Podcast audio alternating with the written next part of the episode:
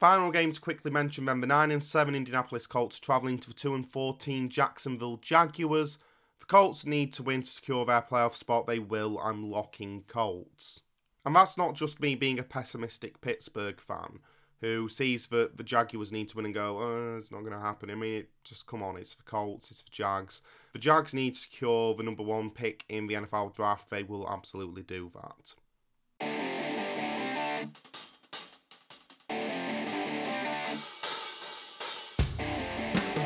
Hello and welcome to the NFL Blitz as we review Week 18 of the NFL season. It was a bit weird. You'll see this if you read my power rankings on the Sports Blitz website, but this was a very, very weird week and there's a lot to talk about. And of course, with what happened after the games had finished with Black Monday, there's a lot to talk about there. Two findings in particular really surprised me, but it was an interesting week in the NFL. As a Steelers fan, it was an incredibly stressful week. It shouldn't have been, but a certain game made it stressful. In fact, two games made it stressful. Three games, actually, really. But I wasn't expecting the week to pan out the way it did. I don't think any NFL fan expected this week to pan out the way it did. So it does mean there's a lot to discuss as we head into the playoffs. But welcome to the show today. I hope you're doing well. I hope this podcast finds you in good health as per usual. Remember to go to anchor.fm/the NFL Blitz if you want to find out where you can play this podcast. You can also play it there, or you can keep doing what you're doing. You are absolutely fantastic at playing podcasts, and to be honest, I think if there was a league on how to play podcasts, you would have secured the number one seed in it. That analogy made no sense whatsoever, but you know what, we're just going to stick with it. And remember to go to the Sports Blitz website for writing about the NFL and other sports, including the Week 18 power rankings. And by the time that this podcast has come up, I should have put up the first part of the NFL 2021 review. I did one last year, and I've started writing it for this year's. And it'll just be my thoughts on every team, who the best player was, and what they need to improve on. Though, to be honest, I've been finding the writing of how to improve the teams a lot harder this year. I don't know if it's because, like, more stuff has filtered out of my brain on, like, what every team needs to do to improve, but I was just sat there with a lot of the teams who, you know, especially the ones who are middling, just going, I don't know, I guess the run defense was bad, yeah, I'll put that, whatever. So that was definitely the most challenging part of that article, but for the most part, obviously, I really enjoy writing the NFL review of the season, and it's always the biggest sort of single article on the website every year. I say that, this will be the second year I've written it. I can tell you right now, I don't normally write articles that will end up being as long as this one. I am also planning later in the week to do NFL Blitz awards for the regular season and a article going through the best games and best plays of the regular season as well. So let's go into the games then from Week 18. We're going to do this in a different way to normal. We're going to start off with the AFC playoff picture, then we're going to go into the NFC playoff picture later on. Let's start with the battle for the final two wildcard spaces in the AFC playoffs, and this was where there was not meant to be any surprises. So the Colts had the easiest path to the playoffs. All they had to do was beat the 2-14 Jacksonville Jaguars and they would be in. Very simple, but the Colts apparently don't do simple. Indianapolis Colts 11, Jacksonville Jaguars 26. You know, I really should have learnt my lesson, because last year on the Week 1 preview podcast, I said this. Do we think the Colts will win? The Indianapolis Colts are travelling to the Jacksonville Jaguars. Not only do I think the Colts will win, I'm guaranteeing the Colts will win. I am locking Colts. So I've already locked the Colts away at the Jags before, and I seemingly didn't learn my lesson on why I shouldn't do that. I thought this time will be different. It wasn't different. Obviously, I think it's worth noting as well where the Jaguars were as a franchise coming into this game. If they lost, they would have secured the first overall pick. And as well as that, the atmosphere around the stadium before the game was bad. There were a lot of people at this game dressed as clowns, and their reason for dressing as clowns was because of the way the Jaguars have been ran, because they are very unsatisfied with the general manager Trent Bolker, who, as of recording of this podcast, has not been fired, much to the dismay of Jaguars fans. And so the protests, the stuff with the person doing the quiz saying fire Bolker, and just how messy it was for the Jaguars, this sort of image of them entering the game. One sponsor even tried to pull out from sponsoring the Jags this week because of the clown protests this game. That company, by the way, roofclaim.com, who have apparently not heard about the Streisand effect, because if they're not done that, then I wouldn't be talking about roofclaim.com on a podcast in the United Kingdom. So, well done you. And it's not like I'm talking about them in a positive way. Some publicity is bad publicity. So that was sort of the atmosphere for the Jacksonville Jaguars entering this game. It was truly bad. And then the game started. And on the opening drive of the game, Trevor Lawrence went 8 for 8, 83 yards and a touchdown. And, okay, you know what? Bad start to the game. Trevor Lawrence was the first overall pick. You know, he's going to get better eventually. And so, you know, let's not panic. And then Jonathan Taylor was stopped on 4th and 2. And at that point, I sent a message to our chat going, what's going on? What are the Colts doing? They're not. No. They're not gonna lose to the Jaguars when all they need to do is win to secure a playoff spot. That's not gonna happen. But the Colts never improved. At the halftime break, it was 13-3 to Jacksonville, and it was turning into one of the shocks of the season. Trevor Lawrence in that first half went 19 for 25, 208 yards and one touchdown. And to be honest, it could have been a lot worse, because one of the themes of the Jaguars this season has been poor wide receiver play, which has been quite a surprise because they were kind of okay with wide receivers last year. Of course, Urban Meyer, in his infinite wisdom, sacked Keenan McCardell, and then the wide receiver core just went off a cliff. So, you know, more great stuff from Urban Meyer. But it could have been worse for the Colts, because Treadwell had an easy drop and would have been a 50-yard pass, and Laviska Shenault drops one in the end zone as well. So this could have been even worse for the Colts. They were actually very lucky to be going into the locker room only down 13-3.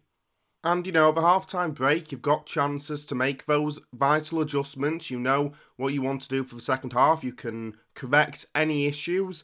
And the Colts came out for the second half ready to pull this game back, ready to force their way back into playoff contention, and they fumbled on the first drive. Great. Fantastic. Awesome start. The Jaguars then kicked a field goal, made it 16-3. Wentz comes back out. He's ready to pull this game back for the Colts. He throws an interception. And actually, it's worth pointing out that if Wentz had been able to go through this entire game without throwing an interception, he would have been the first quarterback in the history of the NFL to play 8 games on the road and not throw a single interception in any of them. That would have been phenomenal. Didn't happen. Through an interception on that play. And after that, it felt like there really was no way back for the Colts. Jacksonville eventually scored another touchdown at the end of the third quarter. Marvin Jones made a fantastic catch. And that was pretty much all she wrote. The Jaguars had done another field goal. The Colts got a touchdown late on, Michael Pittman Jr. scoring on a throw from Carson Wentz. But there was no way they were getting back at that point. And that was it. The game finished 11-26 in favour of the Jaguars. The Colts had to hope other results went their way to make the playoffs. And it was such an underwhelming game for Indianapolis. This was dreadful. Carson Wentz had a horrible game, 17 for 29, 185 yards, one touchdown, one interception, a passer rating of 74.6. Jonathan Taylor, for the most part, was completely quiet. He had two chances to run the ball on fourth down, and the Jaguars completely stuffed him both times. He had 77 yards in the end on the ground, 18 through the air, but it just wasn't going to be good enough. And the whole Colts team essentially just collapsed. The Jaguars' offense did play well. You have to give them their credit. Trevor Lawrence, 23 for 32, 223 yards, two touchdowns, a passer rating of 111.8. Raquel Armstead, 52 yards rushing. Marvin Jones, 88 yards through the air. You know, the Jaguars' offense did play well, but the Colts' defense just gave them chance after chance after chance. Zach Kiefer writing in The Athletic, it's not only the biggest choke job in Colts history, it's perhaps the worst loss in the 68 seasons that this team has played, losing by 15 to a team destined for the top pick in the draft with a playoff berth on the line, manhandled up to the tune of 6 sacks and 10 quarterback hits. I couldn't draw up a worse way for this season to end for this franchise. They'll have to live with that for the coming months. And there's a lot that the Colts are going to have to live with, because they gave up a first-round pick for Carson Wentz. And when you're doing that, that quarterback has to come through in the clutch. And Carson Wentz, in the biggest game of the year, in the one game that mattered more than any other, completely folded. Jonathan Taylor even, I've been talking about Jonathan Taylor for most of this season as an MVP candidate. He's not winning the MVP because he folded as well. He had a reasonable game statistically, but when it came to making the big plays, Jonathan Taylor couldn't do it in this game against one of the, if not the worst defense in the NFL. And the result of this game is going to leave a very sour taste in the mouths as they enter what is going to be a very long off-season. Boston Connor on Twitter, the Colts were the first team in NFL history to have more than 5 Pro Bowlers and not make the playoffs. They had so many players do very well this year, and there was a point a couple of weeks ago in which no one wanted to play the Colts in the playoffs. Rich Eisen on Twitter, in the span of 2 weeks, the Colts went from the team nobody wanted to see in the playoffs to a team nobody is seeing in the playoffs. That sort of summarises what's happened to the Colts. A couple of weeks ago, they had a 96% chance of making the playoffs, and they blew it. A lot of the decisions that the Colts have made, especially last offseason, are really going to hang with them. Obviously, the main one being the trade for Carson Wentz.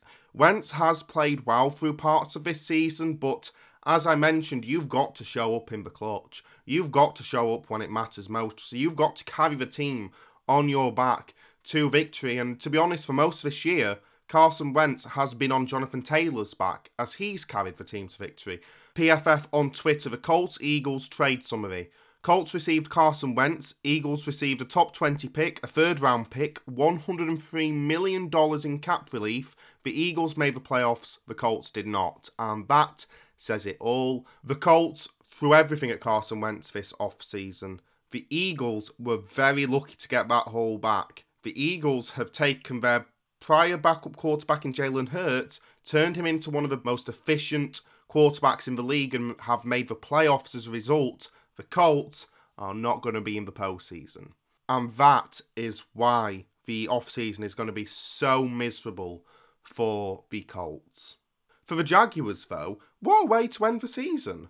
Because we'll talk about this later on, but I'm going to spoil it right now. Because of other results, the Jaguars did get the first pick in the NFL draft.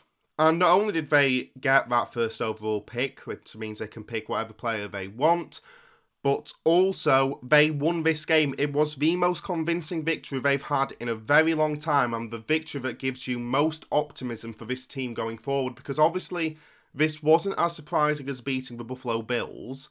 That was definitely the more surprising game, but the thing about that is that the offense were bad in that game.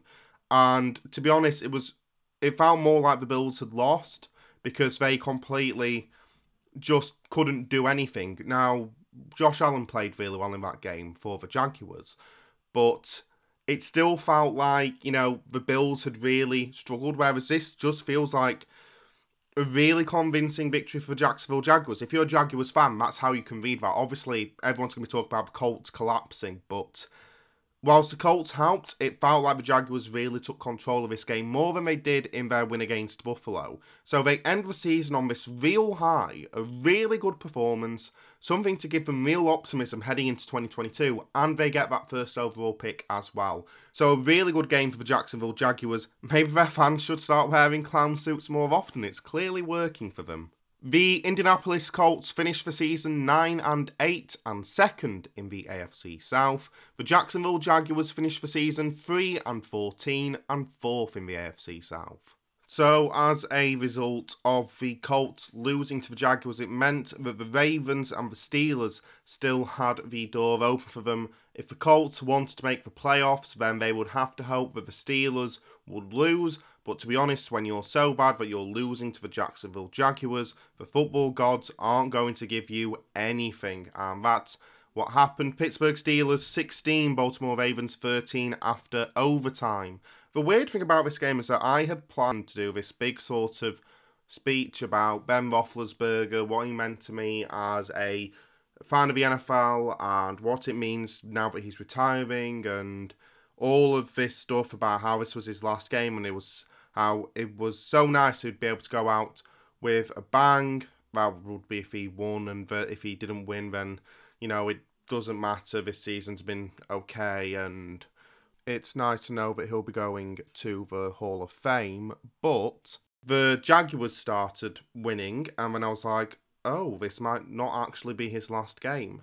And at first I wanted to win just because, you know, it meant that Ben Roethlisberger would finish his career on a high. Then it changed to me wanting a win so that Ben Roethlisberger gets one more trip to the playoffs, so his last playoff game isn't that loss to the Browns.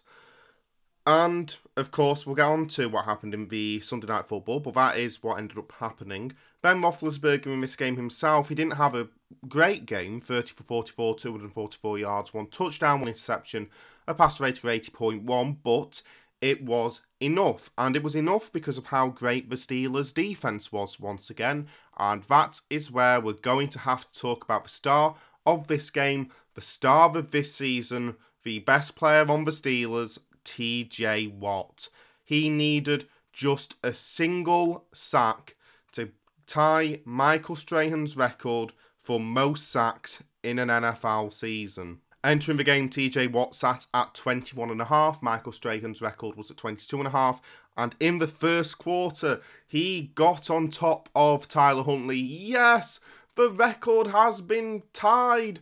Yeah, until they turned it into a tackle for loss and not a sack, and it pushed TJ back down to 21.5. Oh, God. I even said, I want nothing else. I'm happy with losing this game if it means TJ ties the record or breaks the record, whatever. I want him to get that record at least shared. Just please, God. And then at the end of the second quarter, it happened. He came off the left. He broke round. I think it was Mark Andrews who was trying to guard him and sacked Tyler Huntley for his 22nd and a half sack of the season. At last, finally, I could enjoy the rest of this game. I ended up not enjoying the rest of this game because it was super stressful, but it was something I could finally celebrate, and that sack did stand. TJ Watt has tied Michael Strahan, the Hall of Famer, for most sacks in an NFL season at 22.5. JJ Watt on Twitter, no words, just proud. And I think we're all proud, to be honest, even though we're not his brother. TJ Watt has been simply sensational for the Pittsburgh Steelers this year. He absolutely deserves Defensive Player of the Year. He should run away with that award this year. He should have won it last year, but to be honest, if he gets it this year, I'll be fine with it. He has been absolutely sensational for the Steelers. He's been a driving force. He has been the most important player on the team this year because when he's been playing, the Steelers have played really well. When he's been out, the Steelers have not been playing really well. And of course, there have been a lot of discussions this year as to whether records will have an asterisk. And that's stupid for two reasons. One reason which is general, one which is for the TJ Watt conversation. But in general, there have been an increasing number of NFL games throughout the years anyway. You know, when the league started up, I think it only had 8 games in a regular season. Then it went to 12, 10, 12, 14, then 16. Now we're at 17.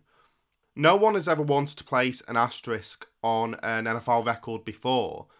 Not when we moved to 16 games, not when we moved to 14 games, not at any point before, so why would it be any different this time around?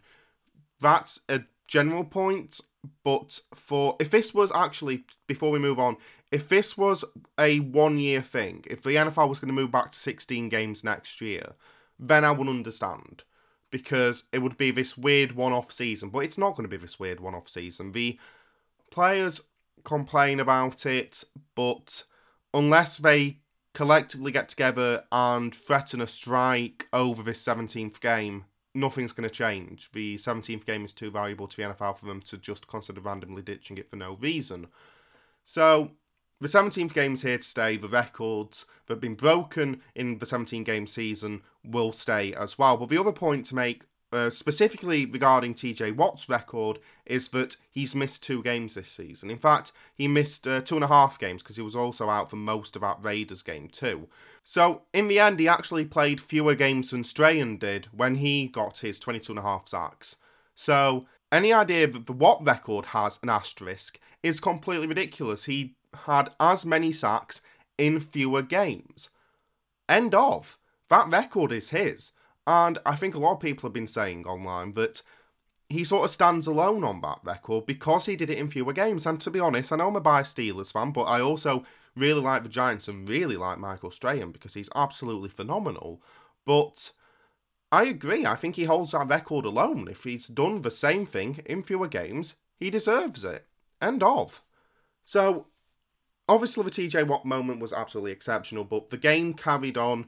The Ravens were the team who looked like they were going to win this game. Latavius Murray, at the start of the third quarter, rushed in a 46-yard touchdown to make it 10-3. That was the opening touchdown of the game. And to be honest, it just looked like the Steelers weren't going to be able to do enough to get back into the game. But at the end, Ben Roethlisberger put in one really good drive. Chase Claypool catching a 6-yard touchdown from Ben Roethlisberger. By the way, Chase Claypool has been better since that stuff that happened in Minnesota. So fingers crossed that he, you know, matures as he enters his 3rd season in the NFL next year.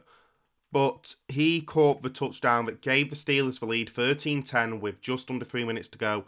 The Steelers had to make one stand on defense. They didn't. Justin Tucker kicked a 46-yard field goal and we went to overtime. And I didn't expect anything from this. You know, at this point, the Colts game was confirmed. They had lost. The Steelers were practically in if they won against the Ravens.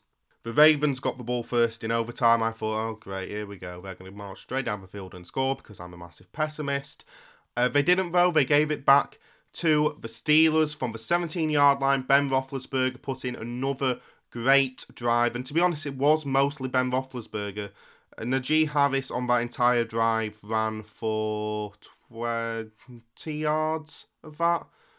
So, yeah, Ben Roethlisberger was the driving force on that final drive for the Steelers. And he completed a few really clutch throws. The 3rd and 7 to Pat Freiermuth was absolutely fantastic. The 3rd and 9 to Deontay Johnson was exactly the same. And of course, the 4th and 8 to Ray-Ray McCloud, who had been playing horribly in overtime before that, was also massively important. That gave him a first down within field goal range when Najee Harris got Chris Boswell even closer. It was essentially an extra point attempt by the time the Steelers got to kicking it. Chris Boswell did absolutely do that because behind Justin Tucker, he is the best kicker in the NFL. And the Steelers won this game 16-13. An absolutely fantastic result for Ben Roethlisberger and the Steelers side. It means they live to fight another day, as we'll get into later. And, you know, he did enough. And that was most important. Tyler Huntley had what I would say was his first actual bad game as the Ravens starting quarterback. 16 for 31, 141 yards.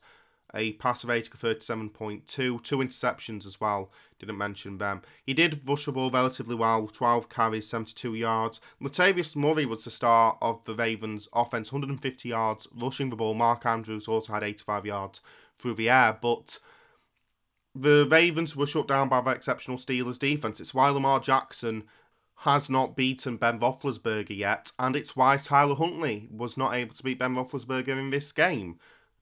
We'll talk about the Ravens more in an upcoming podcast and why this season went so wrong for them. This was their 6th straight loss, but they're going to be fine. They're going to bounce back, and for the Steelers, it means that, and I know I've spoiled it, but it means that they're going to be going into the playoffs.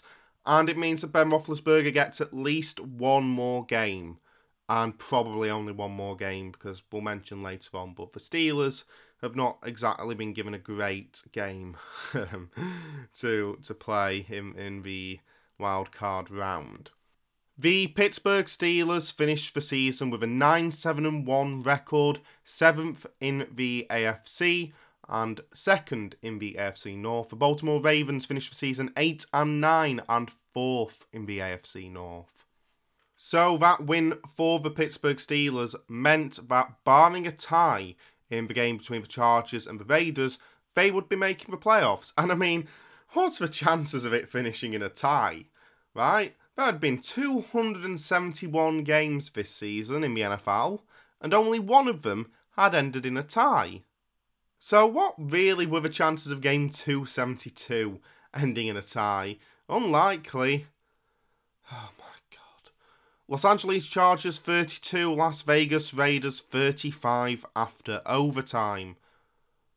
Wow, I actually decided to stay up and watch this game because I didn't have to be up on Monday morning, and I really wanted to see how this game panned out. So, you know, I thought, yeah, I might as well watch it. That ended up being a mistake. This was the single most stressful game I have watched in my entire life. And to be honest, I can't even say that technically, because I didn't watch overtime. I went, nope, not doing it. I can't do this anymore. I'm going to bed. I, of course, didn't go to sleep because I couldn't, because I had to see how this game finished. But, oh my God, this was the most stressful game for a Steelers fan.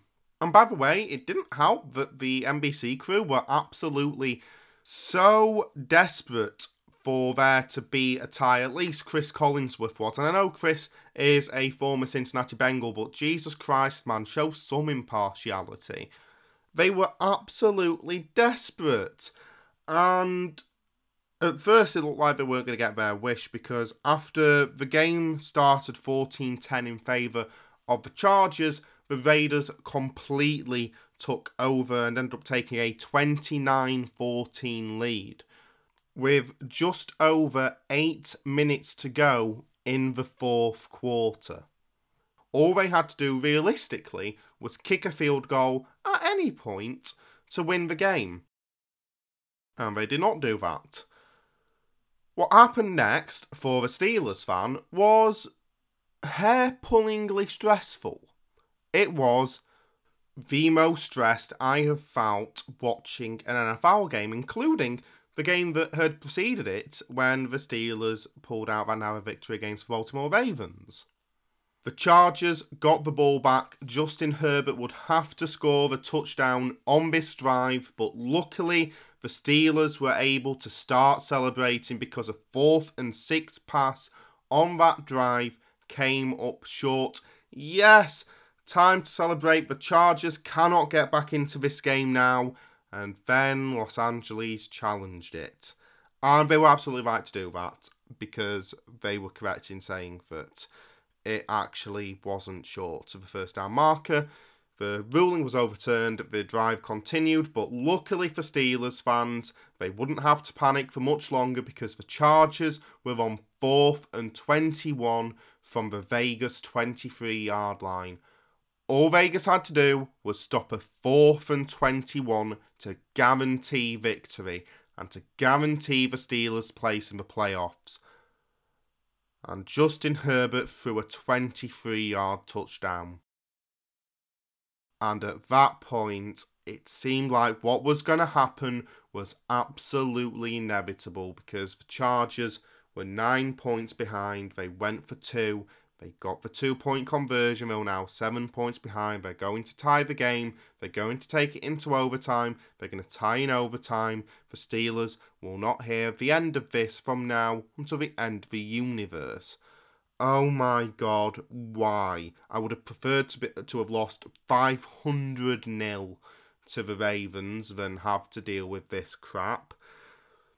And of course, overtime went exactly where I expected it to. The Raiders couldn't get going on offense. They punted it back to the Chargers, who then went up the field once again and scored another touchdown. And bearing in mind, oh my God, the number of fourth down conversions. On that drive alone, we've mentioned the 2 fourth down conversions on the drive that got the game to 22-29, but then Justin Herbert converted a 4th and 10 from his own 17-yard line. He then didn't convert a 4th and 10 from a 28-yard line, but defensive holding meant that the Chargers automatically got a first down. He then converted a 3rd and 10 from the Chargers 33. He then completed a 4th and 10 from the Vegas 43, and then with 5 seconds left in regulation time, he threw another touchdown to tie the game at 29-all. Oh my God. You just knew at this point that overtime was going to end in a tie, because of course it was, because the football gods apparently have some vendetta against Pittsburgh now for no particular reason. Who wants Ben to have a nice send-off anyway? Let's just... oh my God. And it felt so absolutely obvious. Daniel Carlson kicked a field goal for the Raiders in overtime. By the way, I wasn't watching the game at this point. But Daniel Carlson converted a kick in overtime to make it 32-29. Dustin Hopkins matched him. And then with 4 minutes 30 remaining, the Raiders got the ball for what would be the final drive of the game. And the Raiders marched up the field methodically.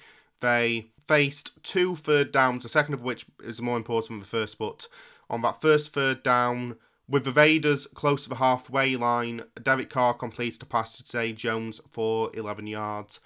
That got them into very far out field goal range. They would need to move forward to get Daniel Carlson into good field goal range. By the time there were 38 seconds remaining, the Raiders were on 3rd and 4 from the Chargers' 39-yard line. This would be a 55-yard field goal attempt.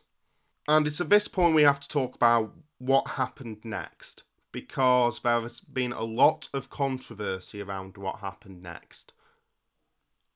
Obviously, a tie would have taken both teams into the playoffs, something that NBC really wanted to happen, something that a large number of NFL fans wanted to happen. I don't know if that's because it would have meant the season finished weirdly or just because they really hate the Steelers. Either way, it's absolutely beyond stupid.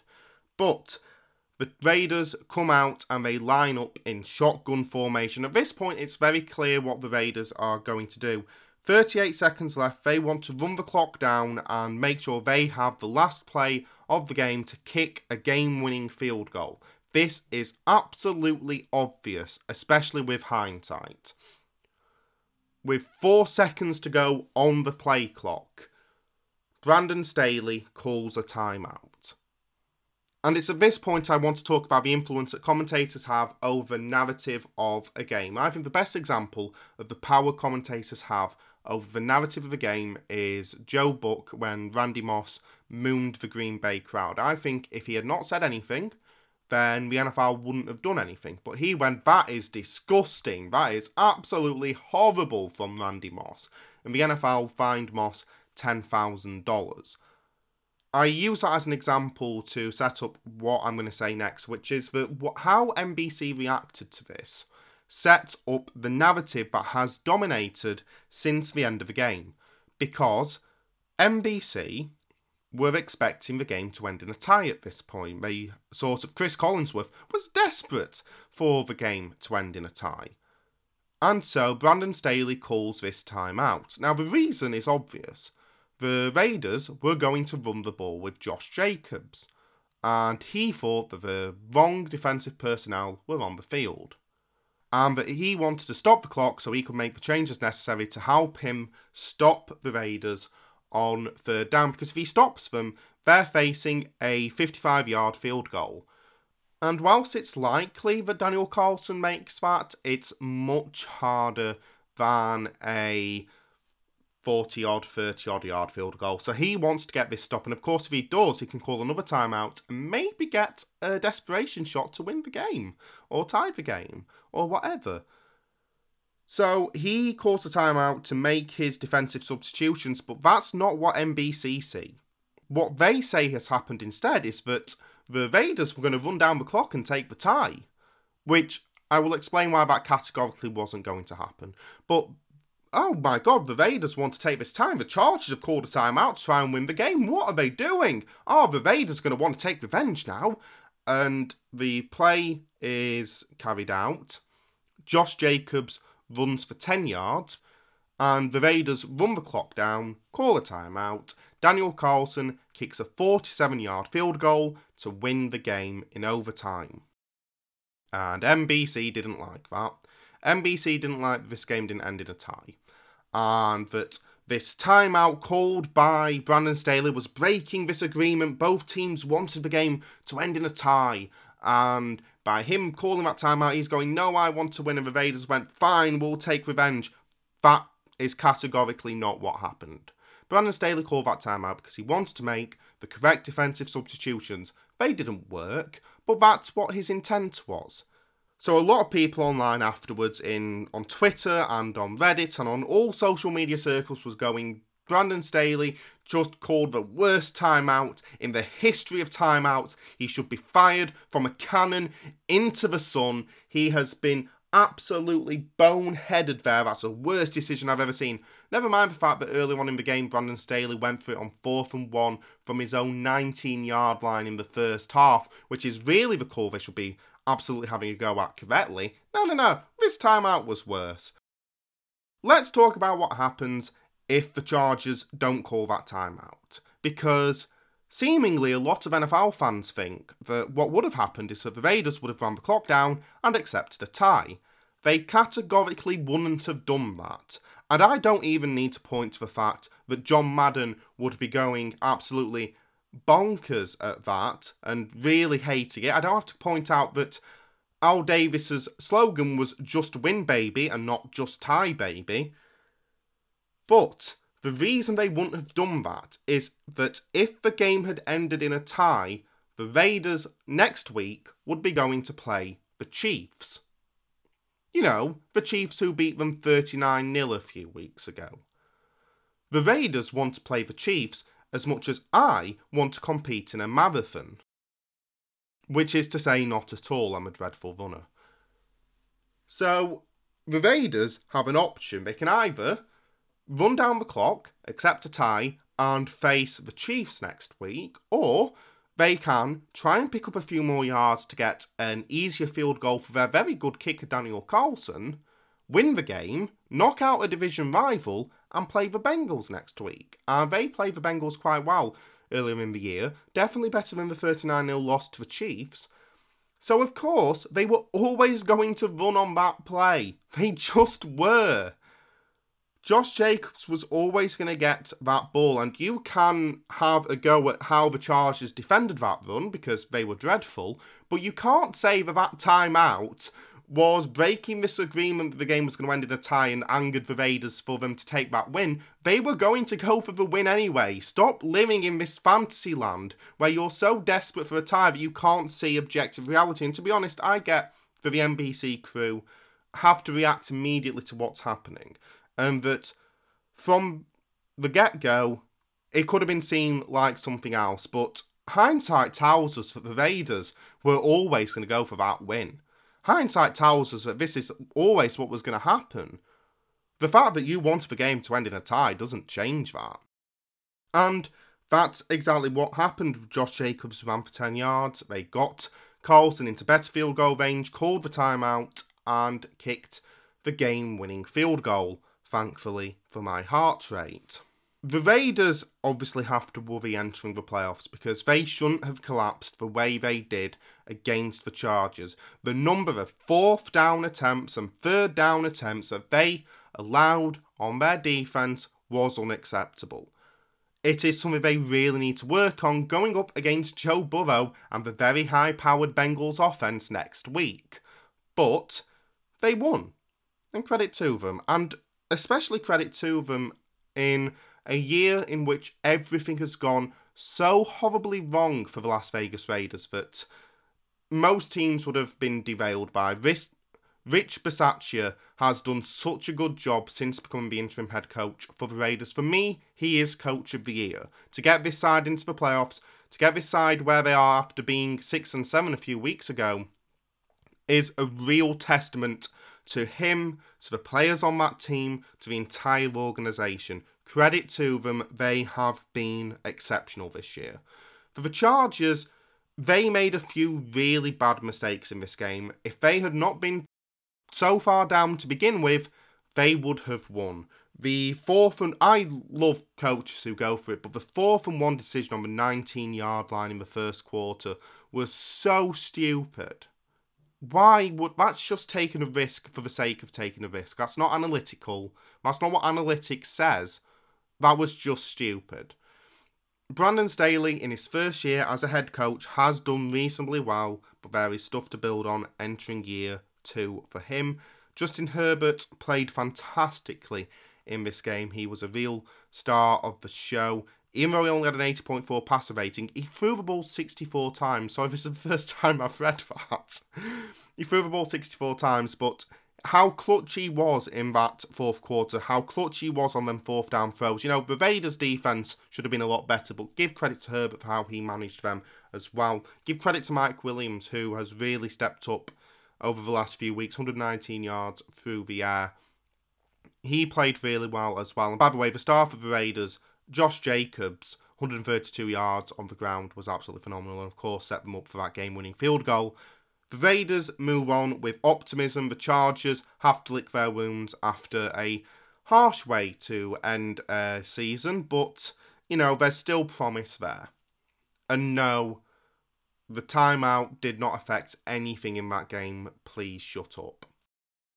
The Los Angeles Chargers finished the season 9-8 and 3rd in the AFC West. The Las Vegas Raiders finished the season 10-7, the 5th seed in the AFC and 2nd in the AFC West.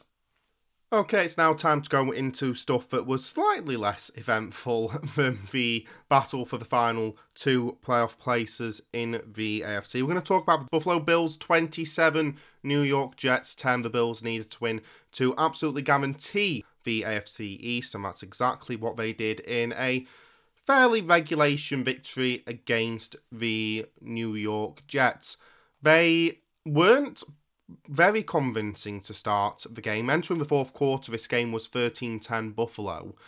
And Josh Allen hadn't been great. In fact, he wasn't great for the entire game. Pass rate of 83.5. But they were doing just enough, and they did finally take off in that fourth quarter. Devin Singletary being the star of the show, he got 2 touchdowns late on. One was a rushing touchdown. The other was a 5-yard pass from Josh Allen. Overall, on the day, he had 112 scrimmage yards and those 2 touchdowns. He was the star of the show for Buffalo, and it was just about enough. Zach Wilson ended the season on a low point, 7 for 28, 7 yards, 1 touchdown, a pass rating of 66, 24 yards off 2 rushing attempts as well.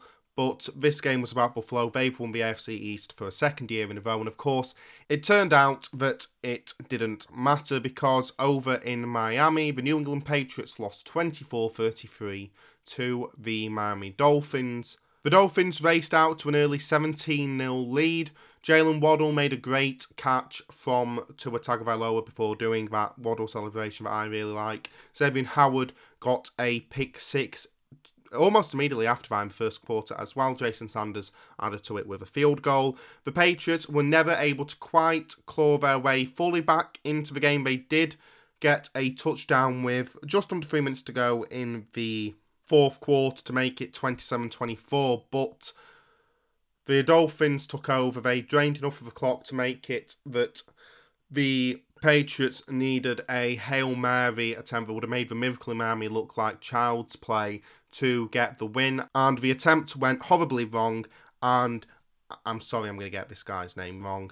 Samuel Eguavoen, I think it's how you say his name, recovered a fumble in the end zone to make it 33-24 as the final result. It means that Brian Flores has won 3 straight games against his former mentor, Bill Belichick. How about that?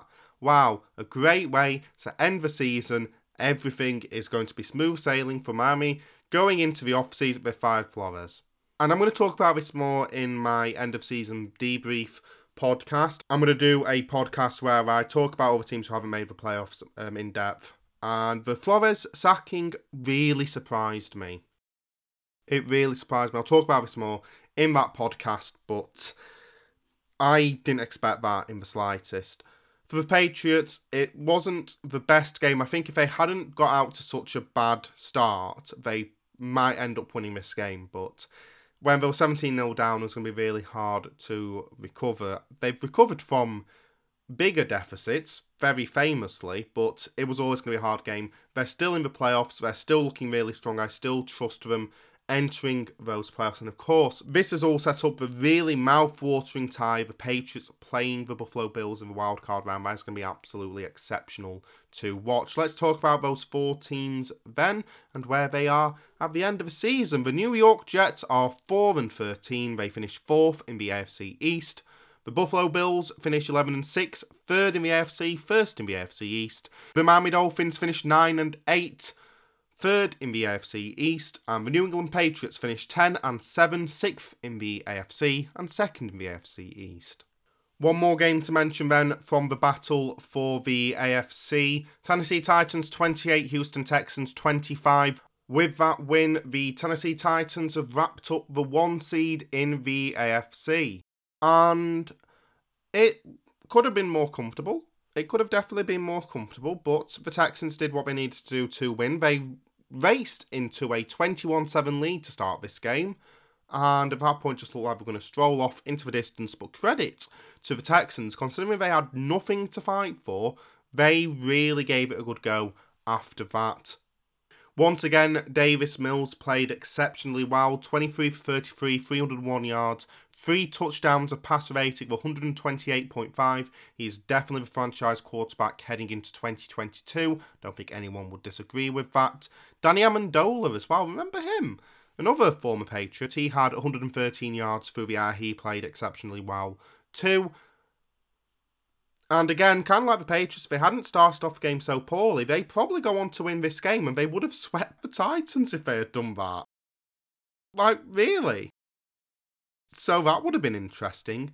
But the Titans did do just about enough. Ryan Tannehill, 23 for 32, 287 yards, 4 touchdowns, a passer rating of 138.9.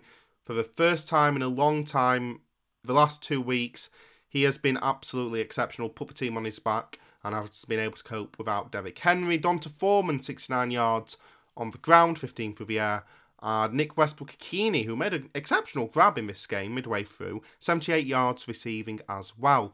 Not only did the Titans not have to use Derrick Henry in this game, but because they got the number 1 seed, it means they also don't have to use him next week either. They get that first round bye, and that is going to be so crucial. The Titans are hitting form right at the right time. They're getting their best player back exactly at the right time. They are going to be incredibly dangerous in the AFC. The AFC playoff picture is absolutely outstanding. I'm really looking forward to seeing who can come out of that Thunderdome and take that place in the Super Bowl. The Houston Texans finished the season 4-13 and 3rd in the AFC South. The Tennessee Titans finished the season 12-5. They have the 1 seed in the AFC, and they finished 1st in the AFC South. So let's just run through the playoff picture in the AFC one more time. The Tennessee Titans got the 1 seed. The Kansas City Chiefs are the 2 seed. The Buffalo Bills are the 3 seed. The Cincinnati Bengals are the 4 seed. The Raiders are the 5 seed. The Patriots are the 6th seed. and the Steelers are the 7th seed, so the Tennessee Titans get that first round bye. Meanwhile, the Steelers will be travelling to the Chiefs, the Patriots will be travelling to the Bills, and the Raiders will be travelling to the Bengals. You'll have noticed that I've missed out the Bengals game. We're going to be talking about that in the very quick rundown at the end of the episode. Okay, let's move on to the NFC then, because obviously there was a lot of games in the NFC that mattered. And we're going to start off with the heated rivalry between the Atlanta Falcons and the New Orleans Saints. The Saints needed to win for any chance to get into the playoffs, and they did that. New Orleans Saints 30, Atlanta Falcons 20. The first quarter of the game was fairly balanced before the Saints really took off in that second quarter. Tyquan Smith in particular had a really good touchdown grab for 13 yards. They added a field goal, and then Juwan Johnson, just before time expired, caught another pass from Trevor Siemian. That made it 24-6 of the half, and to be honest, there wasn't really any coming back from that for the Atlanta Falcons. Both Trevor Siemian and Taysom Hill split the reps at the position of quarterback for the New Orleans Saints, and both actually did quite well. Trevor Siemian 9 for 15, 71 yards, 2 touchdowns, pass rating was 11.4. Taysom Hill 7 for 9, 107 yards, 1 touchdown, a pass rating of 153.2. Only off 9 passes though, just remember. Alvin Kamara as well, 146 yards on the ground. They did really well on offense, and on defense as well. They held Matt Ryan to a passer rating of just 77.3. And one of the more impressive plays of the week was Paulson Adebo with a really good interception grab. Go and look that up if you can. It was absolutely phenomenal.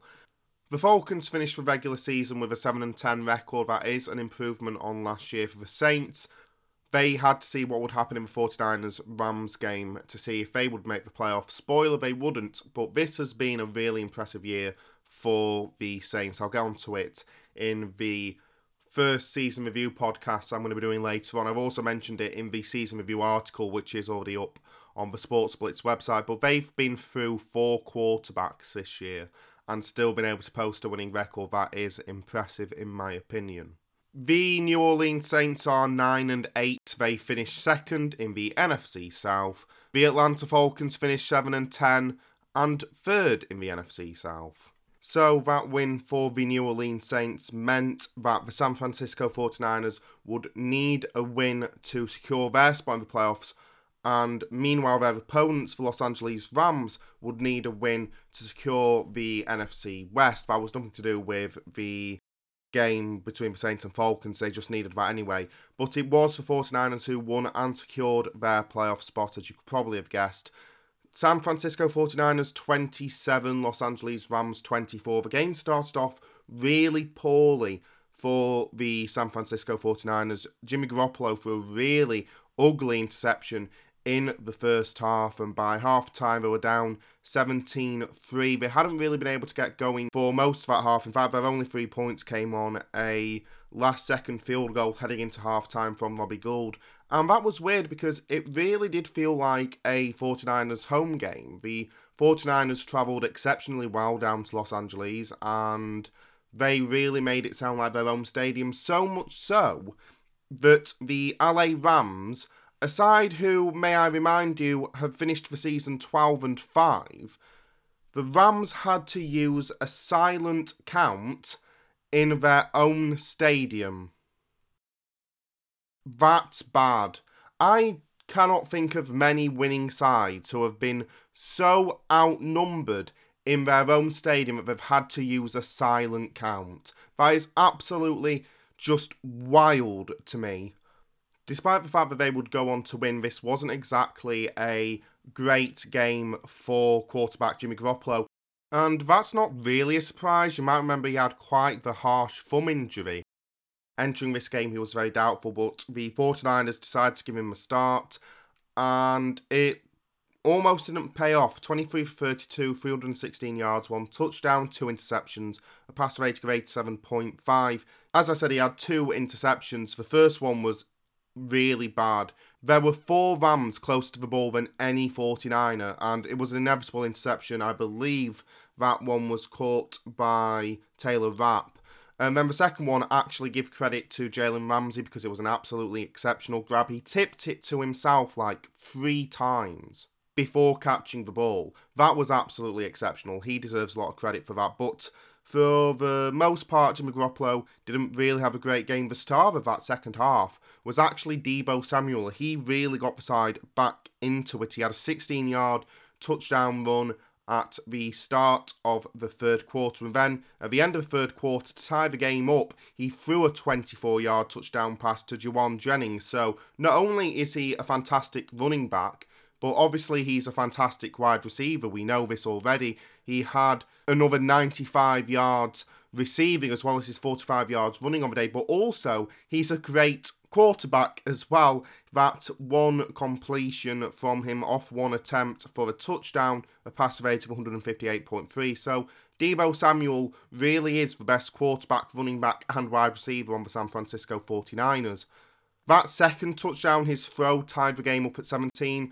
We have to give a lot of credit to Rams star player. Cooper Kupp was exceptional. 118 yards through the air, 18 yards on the ground. He caught a touchdown at the start of the fourth quarter, and what a catch it was as well. Absolutely incredible to get both feet in bounds whilst in double coverage. That got the Rams back up, but Juwan Jennings this time catching a pass from Garoppolo to tie the game at 24 at the end of regulation time. We went into overtime. Robbie Gould kicked a field goal, and at this point we have to talk about the fact that Matt Stafford also had a bad game. 21 for 32, 238 yards, 3 touchdowns, 2 interceptions, pass rating of 93, and that second interception was the decisive one. He threw a game-sealing interception to Ambry Thomas to seal the game. Again, I'm really worried about Matthew Stafford entering these playoffs. He has not been playing well, and it could really cost them when we go into the postseason. But for the 49ers, they get into the playoffs, and when they're good, they're really good. And Deebo Samuel, man, he has been absolutely exceptional through most of this season. He has been outstanding. He has been so fun to watch, and I'm so happy that we'll get to see him more in the playoffs. The San Francisco 49ers are 10-7. They're the 6th seed in the NFC and 3rd in the NFC West. The Los Angeles Rams are 12-5. They're 4th in the NFC and win the NFC West. And that's because their game in the end didn't matter, because the Arizona Cardinals lost to the Seattle Seahawks. Seattle Seahawks 38, Arizona Cardinals 30. This looked like it was going to be such a better game for Cardinals at the start. The first snap of the game was a defensive touchdown for the Cardinals. Zach Allen returning a fumble to the house to make it 7-0 immediately. But Russell Wilson and that Seattle offense looked the best they've looked in quite a while. I say that, they put up 50 points last week. But Russell Wilson, 15 for 26, 238 yards, 3 touchdowns, a pass rate of 110.7. The star of the game, though, easily for the Seattle offense, Rashad Penny, 190 yards. Absolutely exceptional game from him. Maybe the MVP of the week, because he was phenomenal. Tyler Lockett as well, 98 yards through the air, and actually that was how they got level, because the Seahawks came back out a bit bruised after that fumble recovery for a touchdown for the Cardinals, and Russell Wilson found Tyler Lockett immediately for a 43-yard touchdown. And to be honest, the Arizona defense could not cope with the Seahawks, and it depends what you think about the Seattle Seahawks offense. I obviously think they're really good. I think Lockett's fantastic. I think Rashad Penny has been outstanding at points this season. And whilst they have been on a slump relatively this season, they're still a really, really talented offense, and you can't really take that away from them. So, you know, this doesn't fill me with like lots of dread for the Cardinals, at least defensively, because, you know, we expect the Seahawks to put in good performances.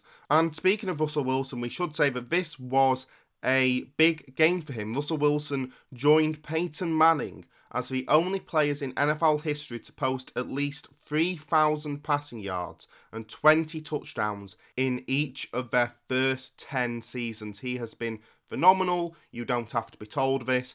Greg Bowell on Twitter, also in the first half with his 2 touchdown throws to Tyler Lockett, Russell Wilson has passed Hall of Famer Dan Marino for second most passing touchdowns in the first 10 seasons of an NFL career. Wilson has 291 touchdown passes. Peyton Manning has the most with 306. So I think it's safe to say that Russell Wilson is a guaranteed Hall of Famer.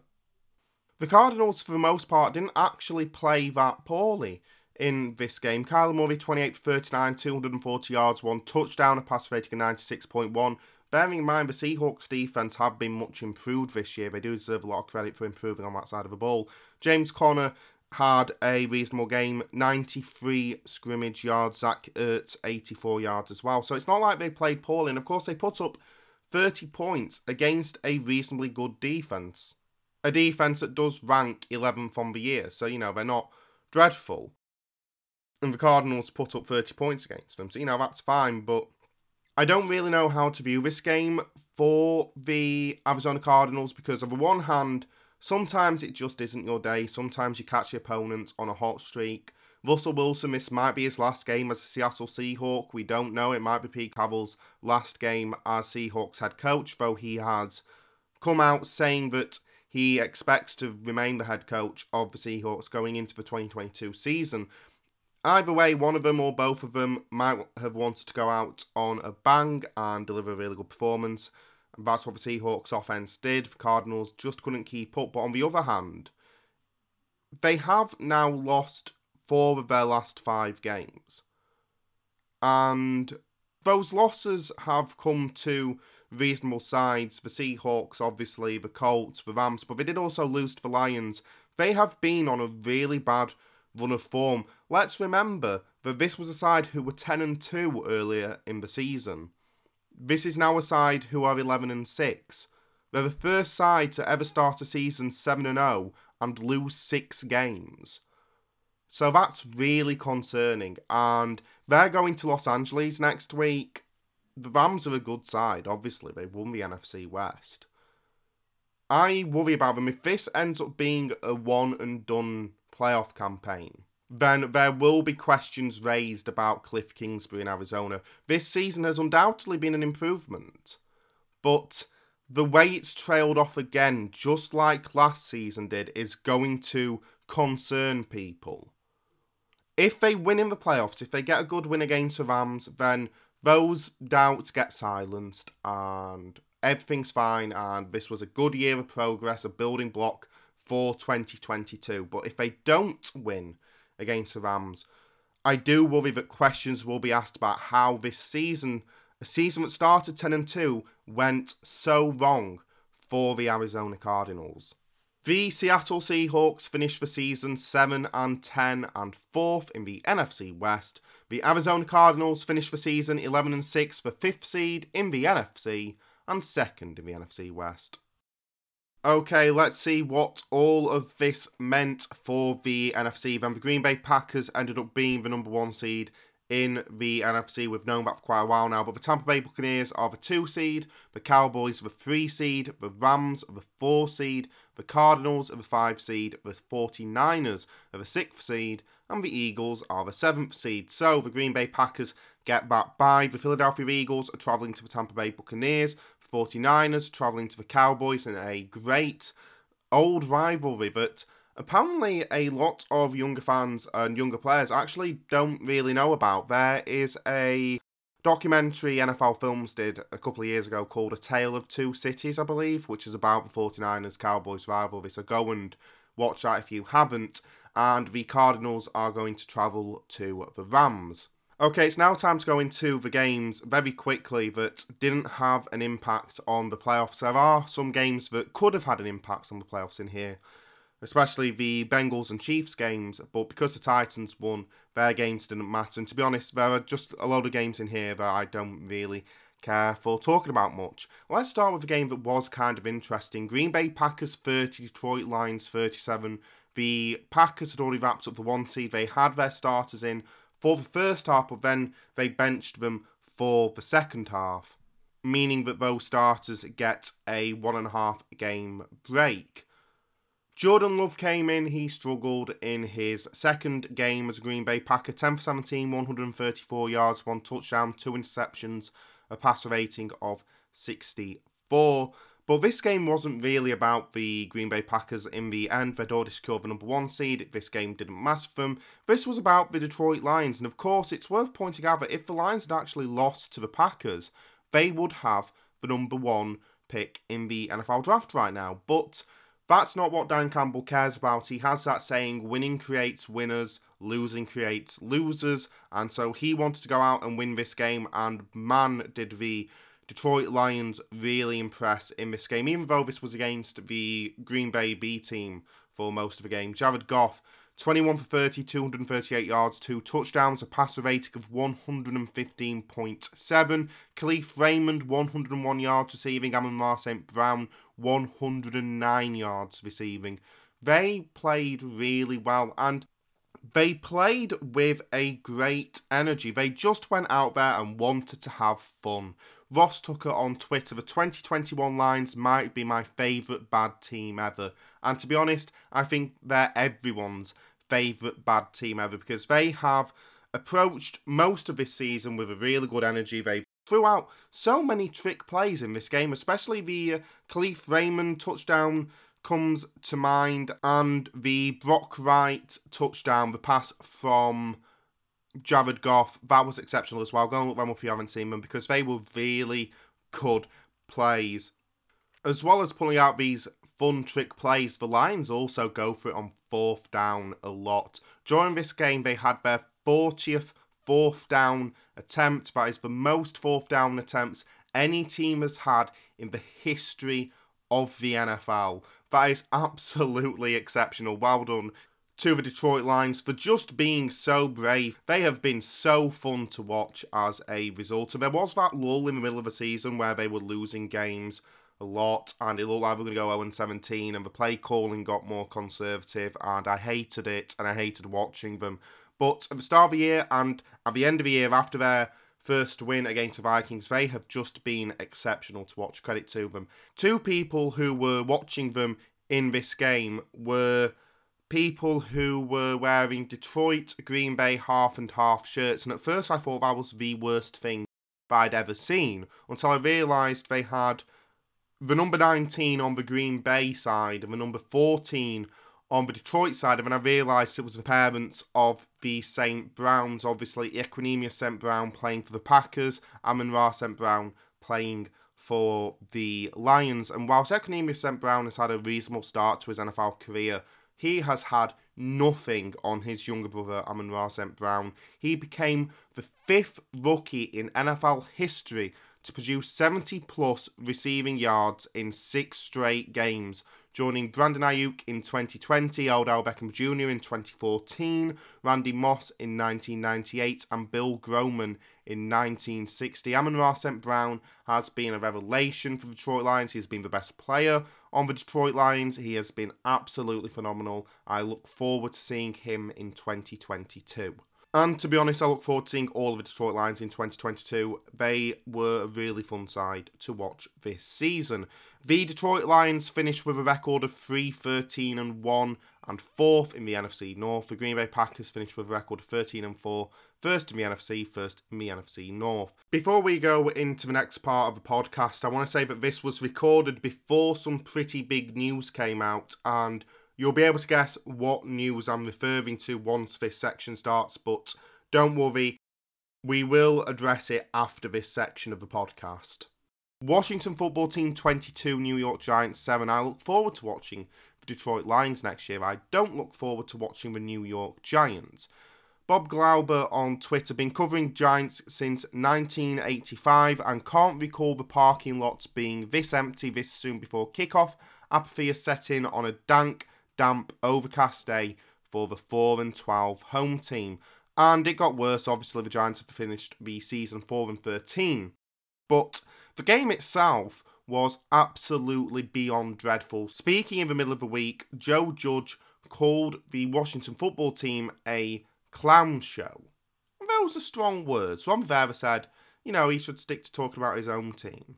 And Ron Rivera and the Washington clown show, as Joe puts it, came in and completely destroyed the Giants.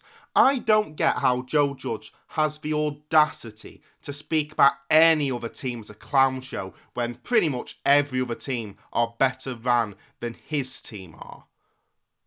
He is a joke at this point. He is a running joke, but the thing is, the joke isn't funny anymore. This is a man who doesn't deserve the job he's in. And I'm sure Joe Judge is great away from the football field, but I have to talk about him as it relates to his role as a head coach of the New York Football Giants, one of the most prestigious sides in the history of the NFL. And my God, does he do that job appallingly. He doesn't deserve the job, and with the way it looks, he doesn't look like he even wants the job, and we can tell this from one play that defines this season for the New York Giants. I get that Jake Fromm was starting at quarterback for the Giants, and that's not great, but on 3rd and 9 from their own 4-yard line, they ran a quarterback sneak. On 3rd and 9. What are we even doing anymore? Why are we even going out there to play football when we're running a quarterback sneak on 3rd and 9? That is the most humiliating play I have seen in the NFL this season. It is up there with the butt fumble in terms of absolutely stupid humiliation in the NFL, and at least with the butt fumble, Mark Sanchez was trying to do something. When you're running a quarterback sneak on 3rd and 9, you are saying, I don't trust my team to do anything. You might as well kneel on the ball at that point. I don't think there is any logic to that play at all. I get that Jake Fromm isn't exactly the best quarterback in the NFL, but he can at least throw for 9 yards. He can at least try something. This was a game in which the Giants were losing and decided on 3rd and 9 to run a quarterback sneak. As Rich Eisen said on his show, that is the definition of unacceptable. That by itself should be a sackable offence. And yet, they're keeping him. Joe Judge has shown throughout the season that he shouldn't remain the head coach of the New York Giants, but this play alone proves it.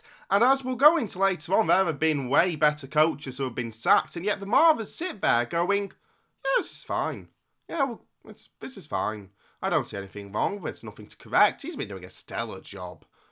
This Giants side are not getting better whilst Joe Judge remains the head coach. He has shown plenty enough to indicate that he shouldn't be the head coach for Giants anymore. By the way, a couple of other things just to further the misery. The Giants only had 10 net passing yards in the first half. They just don't throw the ball anymore. I get that Jake Fromm is not Tom Brady, but just try anything. You're losing to the Washington football team, who aren't exactly the best defense in the NFL. Just try something. And secondly, Darius Slayton caught a touchdown in this game for the Giants. It was the first time a Giants wide receiver had caught a touchdown since October 24th. We're not playing in the 1940s. This is a team in 2021 who had not thrown a touchdown to a wide receiver between the 24th of October and the 9th of January. What more is there to say about the New York Giants, the direction they're heading in? If they do not fix their problems, they are doomed. So, as you probably know by now, Joe Judge has been fired by the New York Giants. At the time I recorded that first piece, I was of the assumption that the Giants were going to keep him on. That's what the reports at the time said. But the Giants turned around. They decided to sack him in the end, depending on what source you trust. It was either Marva who decided, you know what, or he was pressured into it by other people within the organisation. Either way, Joe Judge will not be the head coach of New York Giants heading into the 2022 season.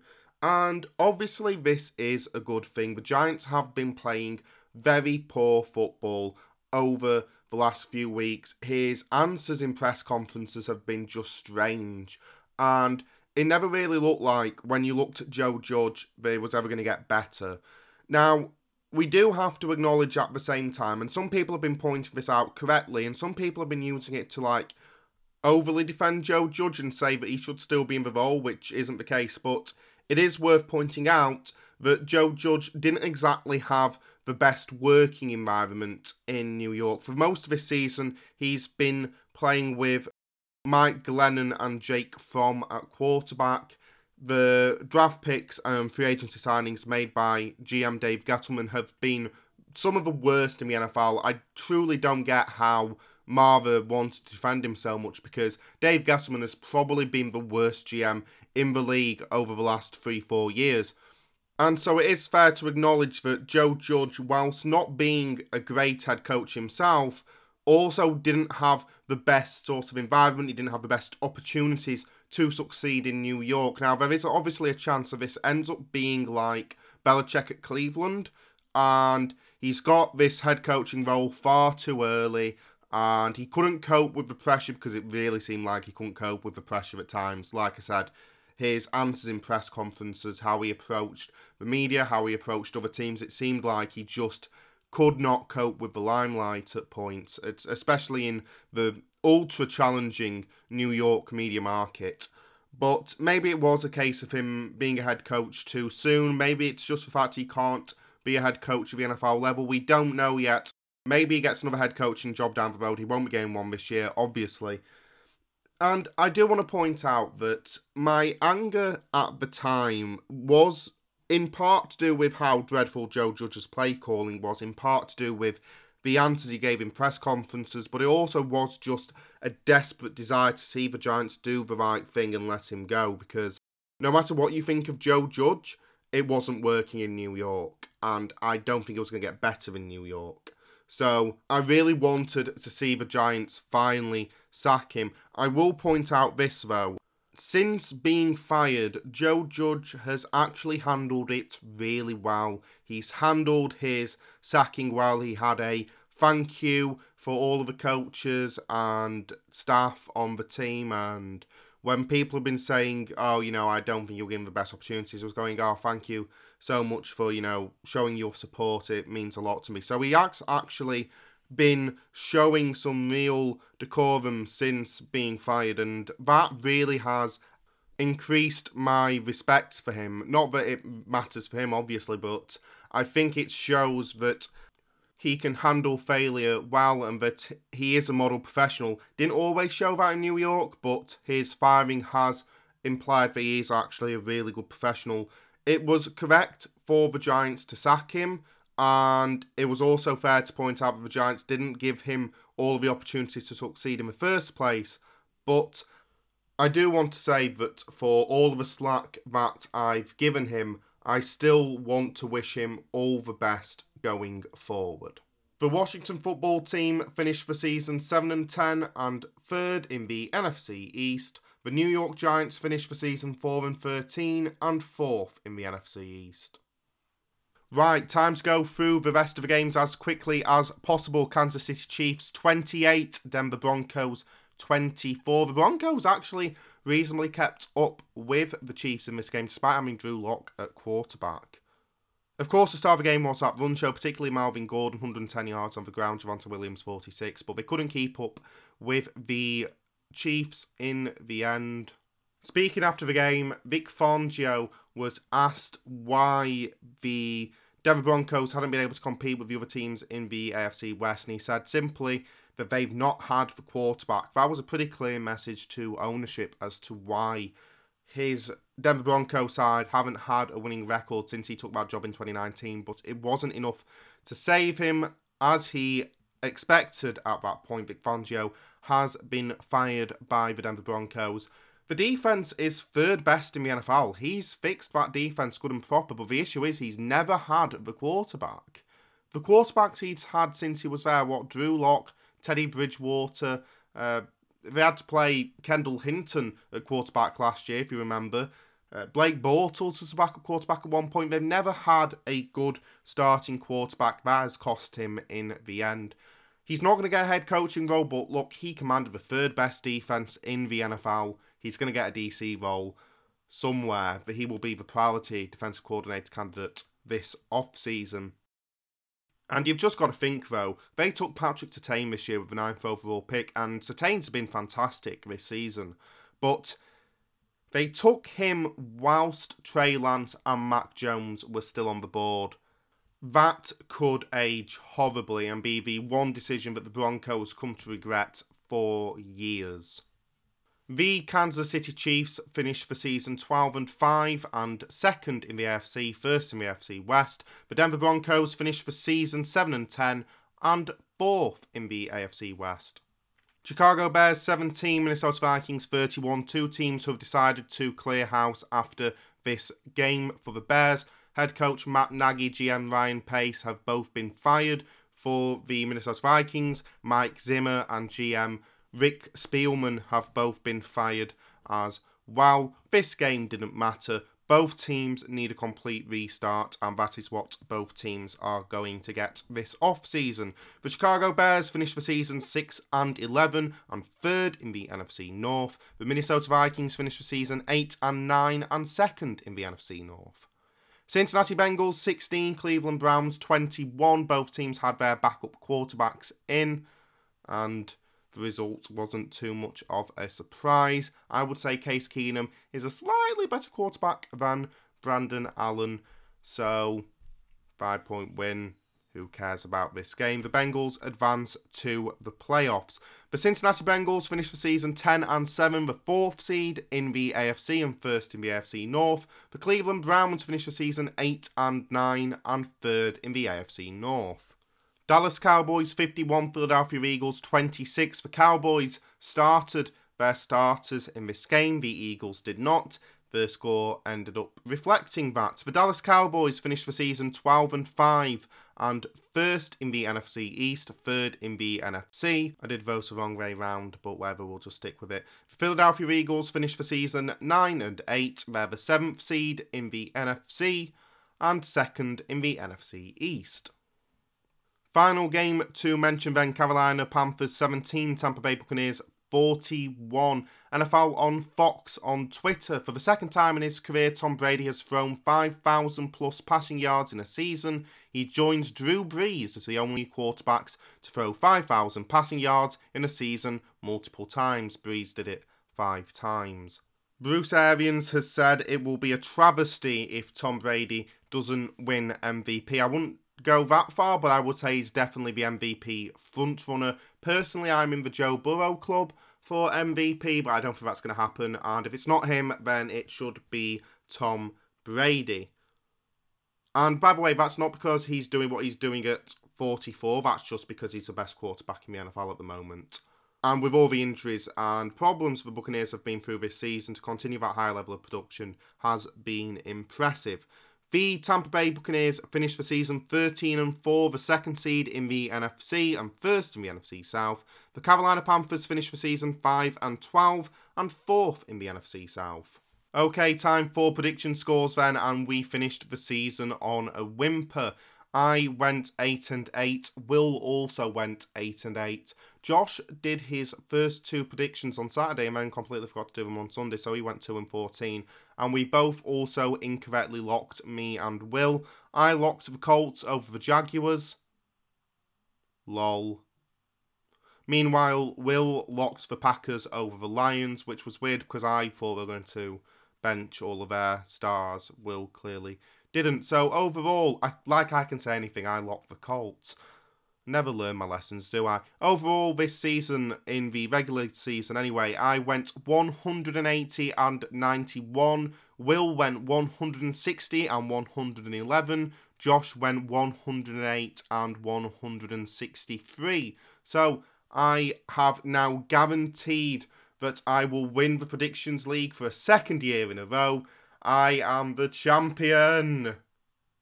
Feels weird celebrating like this by myself, but whatever. We'll go with it. In the lock battle as well that ends in the regular season, I went 15-3, securing the lock battle as well. Will went 13-5. Josh went 10-8. Okay, for the final time this year, it's time to go into the power rankings for Week 18. In first, I'm going to go with the Kansas City Chiefs. They took care of business against the Denver Broncos, who did put up a reasonable fight, but the Chiefs continue to be a really good side. They're going to be a strong contender for the AFC. Second, the Buffalo Bills. They took care of business against the New York Jets in a who-cares sort of way. Third, the Tennessee Titans. The Houston Texans did give them a scare. It's worth pointing out, by the way, the Titans lost to the Texans earlier on in the season, but Ryan Tannehill did enough, and it's also worth pointing out the Titans will be getting Derrick Henry back for the playoffs, as well as getting that first round bye, so they're terrifying as well. In fourth, the San Francisco 49ers. They deserve a bit of love because they played really well against the Los Angeles Rams. The defense stood up. Deebo Samuel was absolutely exceptional once again. They're looking like a tough side to beat entering the playoffs. And in fifth, the Green Bay Packers. They were first last week. They lost to the Lions this week, but they rested their starters for most of the game, so it doesn't really matter. In 28th, I'm going to go for the Jacksonville Jaguars. This was easily the best game of the season for the Jacksonville Jaguars. Yes, they beat Buffalo, but that game was weird. This game was just a really convincing performance from the Jags. They have reasons to be optimistic going into next season, of course, because of other fixtures. They also got that first overall pick. They completely stunned Carson Wentz. They kept Jonathan Taylor quiet. The offense did their job. Trevor Lawrence had his first really good game in the NFL. Optimism for the Jaguars entering the new season, so long as they get the head coach pick right this time. 29th, I'm going for the Detroit Lions. Look, it was only half a Packers side, but the Lions wanted to have fun. They did have fun. They brought out those creative plays. They went for it on fourth down. They had a really good game. They end the season on a high. 30th for the New York Jets. They lost to the Bills, whatever. 31st for Carolina Panthers. They lost to the Bucks, whatever. 32nd, the New York Giants. They ran a quarterback sneak on 3rd and 9. Quit. That was the most humiliating play I've watched in a long time. The Giants are going backwards quickly, and until they fire Joe Judge, there is no chance of progress at MetLife Stadium. At least for them. The Jets obviously don't rely on whether Joe Judge is going to stay or not. 272 regular season games have been building up to this moment. We've gone through all 18 weeks of the regular season, and it is now time to look ahead to the playoffs. I'm going to be previewing all games from the wildcard round of the playoffs, and I'll be predicting as I go along. We're going to be going in chronological order, and all games will be given their kickoff time in GMT. So that's for you British fans. Most of our audience base is British, so it makes more sense to do that. Let's start off, therefore, with the Saturday night game. A 9:30 p.m. start for the Las Vegas Raiders trip to the Cincinnati Bengals. Obviously, we know how the Raiders got here. That game on Sunday Night Football against the Los Angeles Chargers, and this is their reward for winning that game. Instead of going to the Chiefs, which would have happened if they tied, they're going to be going to the Cincinnati Bengals instead. Almost like it made more sense to go for the win, which is what they were trying to do. Fun fact. By the way, since I recorded that first piece on the Raiders-Chargers game, I think Rich Bisaccia said, "Oh yeah, we would have been happy with taking a tie." That is called winding people up, particularly the Chargers. So just a note for those of you guys, see, they would have taken the tie, because they wouldn't have. The Raiders definitely have more hope entering the game against the Bengals than they would have done if they were playing the Kansas City Chiefs. Just like the Chiefs, the Raiders have played the Bengals this year, but the Bengals did win that game 32-13 at Allegiant Stadium back in Week 11 of the NFL season. And whilst obviously that was a good win for the Bengals, it definitely wasn't as good a win as the Chiefs had when they last played the Raiders, because the Chiefs are more terrifying. That game shows us what the main problem is going to be for the Raiders in this game, because the Bengals put up 32 points. And of course, the main focus of this team this year has been the offense. The Bengals rank 7th in the NFL when it comes to offense. Meanwhile, the Raiders' defense have really struggled. They rank 26th on the season. And whilst they're better at defending the pass than they are the run, it doesn't really matter because Cincinnati have ways to hurt you everywhere. They've got Joe Mixon at running back, Joe Burrow, one of the best quarterbacks in the league this year for me, the MVP candidate that I would go for. And obviously they've got that really talented wide receiver core, Tyler Boyd, T. Higgins, Jamar Chase. So it's very rare that when a strong offense are on form against the Raiders, that the Raiders can actually keep up with them. And this is where the big problem comes in for Vegas, because more than likely, Joe Burrow and that Cincy offense are going to have a really strong game. So the question is whether Derek Carr and the Vegas offense can keep up with him. Derek Carr has had an impressive season at points and an underwhelming season at other points. When you look at his overall passer rating, he comes in at just above average this season, though at points he has looked way better than just above average. And to be honest, when I saw that his passer rating was only 94, I was genuinely surprised. The Raiders have overachieved just to be here. With the problems they've gone through this season, they shouldn't have been in a position to make the playoffs, but here they are in the wild card round, and who knows, any given Sunday, they need to try and do whatever they can to stop that Joe Burrow-led Cincy offense, because Derek Carr, Josh Jacobs, Hunter Renfrow, this Raiders offense, they can do things. It's also worth pointing out the Cincinnati defense only ranked 17th on the year, but they're really good at stopping the run. That's not going to help with Josh Jacobs, of course. Derek Carr, Hunter Renfrow and co, they're going to need to keep up with that Cincy offense. Can they, though? The 5th-seeded Las Vegas Raiders travel to the 4th-seed Cincinnati Bengals. I'm taking a Bengals win. Moving on to the second game on Saturday, a 1:15 a.m. start in the UK for the New England Patriots trip to the Buffalo Bills. Obviously, the last time these two sides met on Boxing Day, it was the Bills who had a really good win against the Patriots in Foxborough to take control of the AFC East. Both of these sides have been absolutely exceptional through parts of this season. Both of these sides could really threaten if they get past the other one. The Patriots offense ranks 6th in the NFL, and they're coming up against the Buffalo defense that over the last few weeks has actually overtaken the Patriots defense to be the best in the NFL. Meanwhile, the Buffalo Bills offense led by Josh Allen, they've been fantastic this season. They rank 3rd, but they're going to have a tough task as well as they go up against the 2nd-ranked Patriots defense.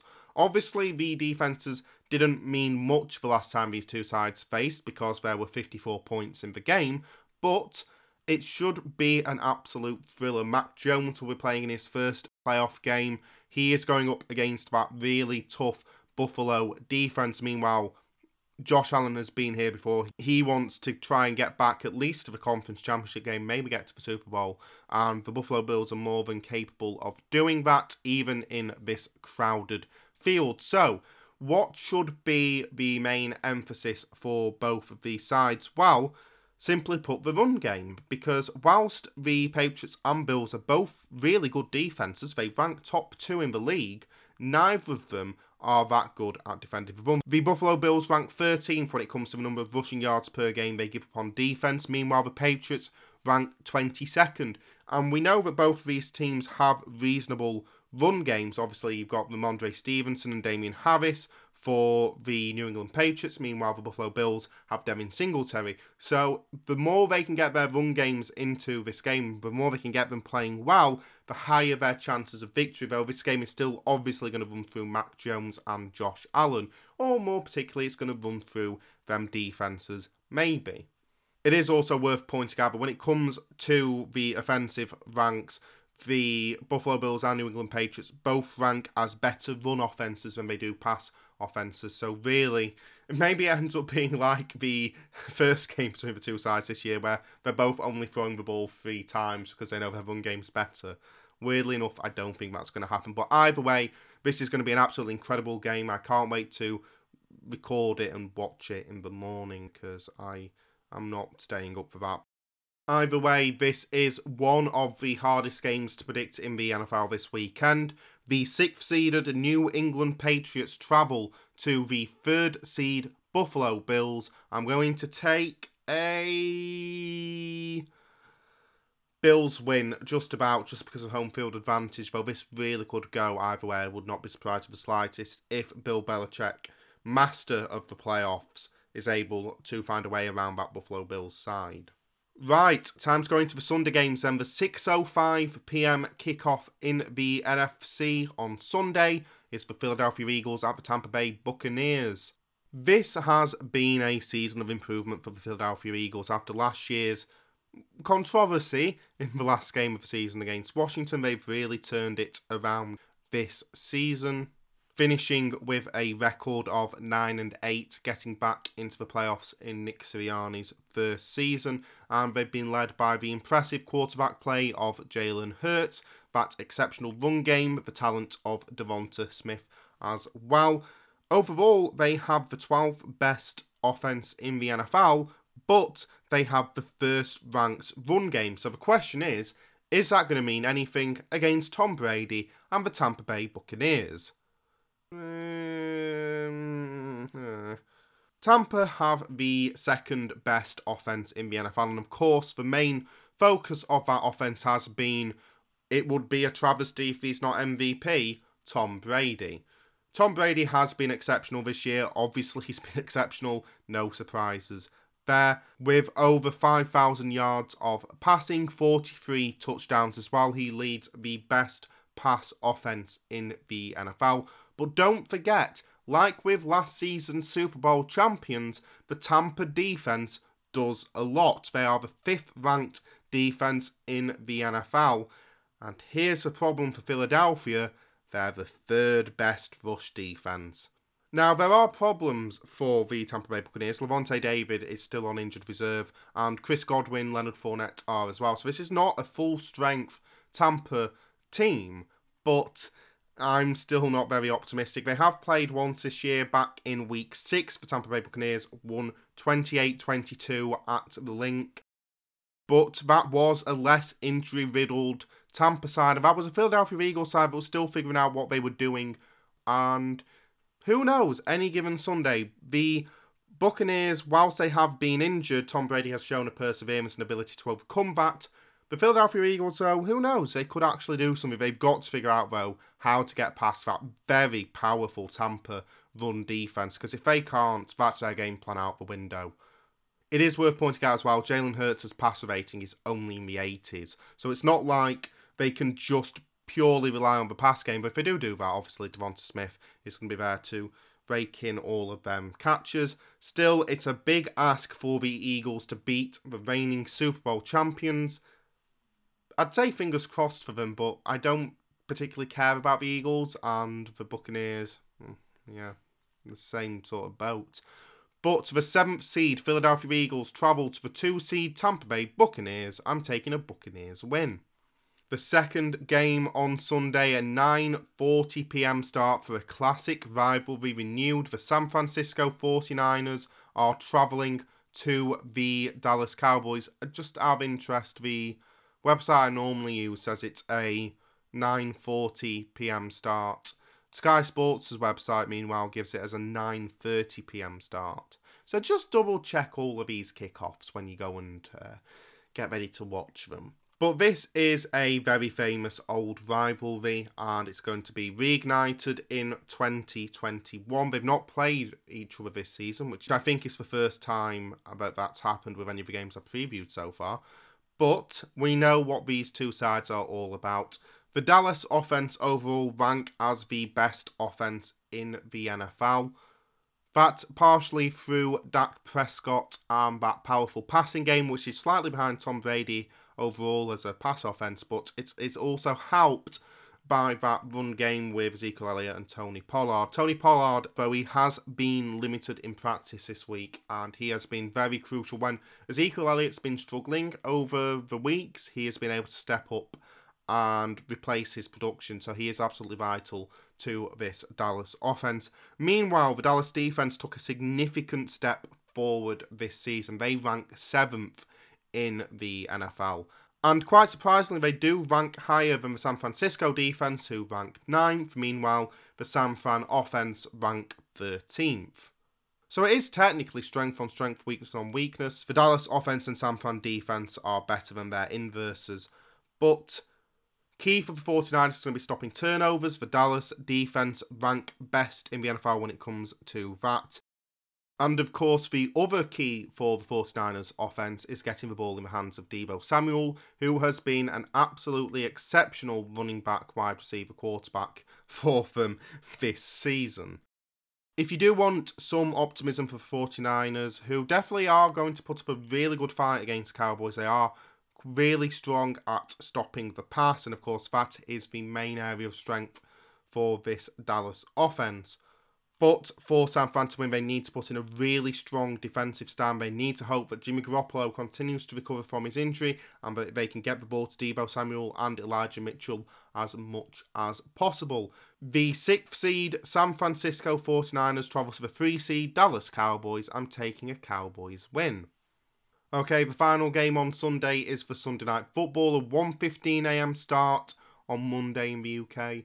For the Pittsburgh Steelers' trip to the Kansas City Chiefs, what is most likely the last game in the storied career of Ben Roethlisberger, because, oh boy, is this going to be a really hard game for the Pittsburgh Steelers. To be honest, with the fact that we've got into the playoffs and the fact that Ben's final playoff game is definitely now not going to be that absolute slaughtering of the hands of Cleveland Browns in last year's playoffs, I don't care.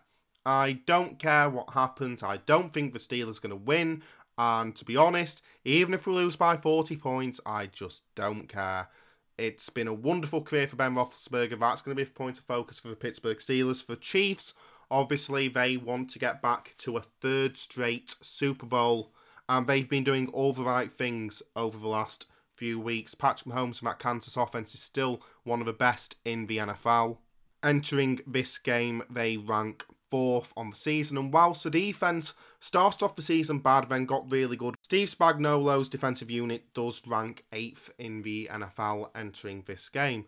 So the one thing that the Steelers have going for them is whether they can get the Chiefs defence to screw up again, because they have been suspect at points, though notably not when the Chiefs played the Steelers, when the defense for the Chiefs was fantastic and the offense was fantastic. And to be honest, that score was very, very lenient to Pittsburgh.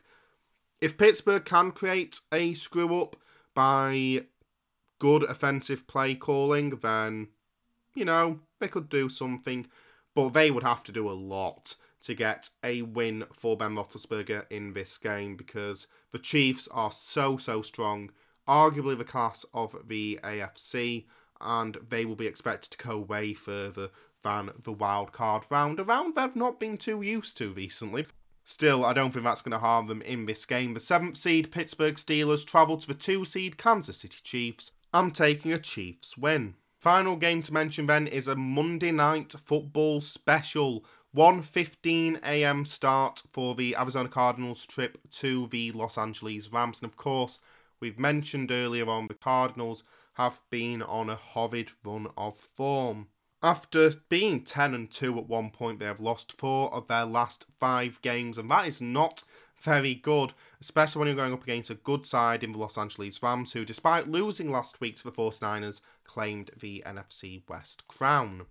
Their run, compared to the Cardinals, before their game against the 49ers, they'd won 5 straight, so two teams coming into this game on very different form.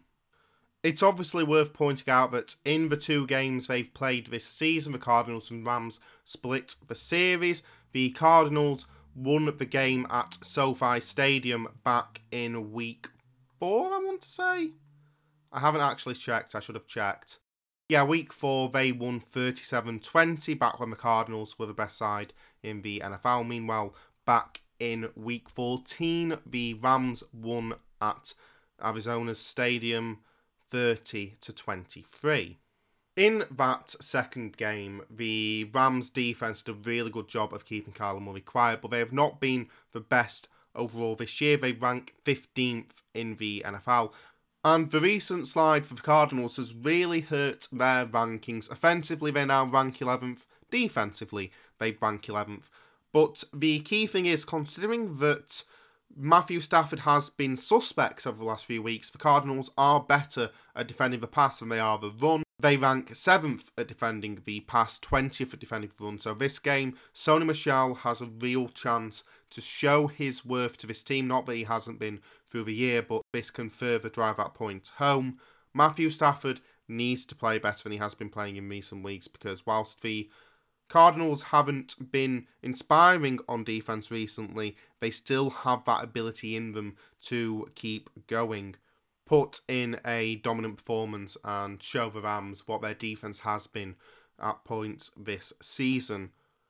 The Cardinals' game plan should be as simple as the Rams' one that I've just laid out, because whilst the Rams' defense ranks 6th when it comes to stopping the run, they rank 22nd when it comes to stopping the pass. Kyler Murray has been a good passer all year, and Chase Edmonds is not looking likely to start at the moment. He's not been practicing, so Kyler Murray and that really good pass game need to get going. It doesn't help them, obviously, that they're going to be missing DeAndre Hopkins still, but I have enough faith in what's left for the Cardinals to pull out a decent performance. Still, this is going to be an incredibly tough game. They need to reverse their form if they have any chance of beating their NFC West rivals. The 5th seed Arizona Cardinals travel to the 4th seed Los Angeles Rams. I'm taking a Rams win. I've been way more happy to pick Cardinals at the beginning of the season, but unfortunately, that's not where we are anymore. And by the way, I do have to mention the most important bit of information for the entire weekend. This is by far more important than anything else I've said through this entire podcast.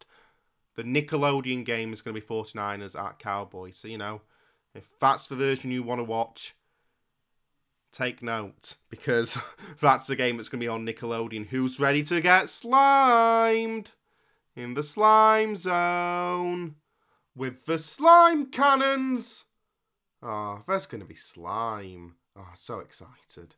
Anyway, that is all the time we have on the NFL Blitz today. Thank you for listening. I'll be back next week to review all games from the wildcard round of the playoffs. Until then, I've been Alex Woodward, and don't just have a good week, we'll have the best play in NFL history. Have an immaculate one. Goodbye.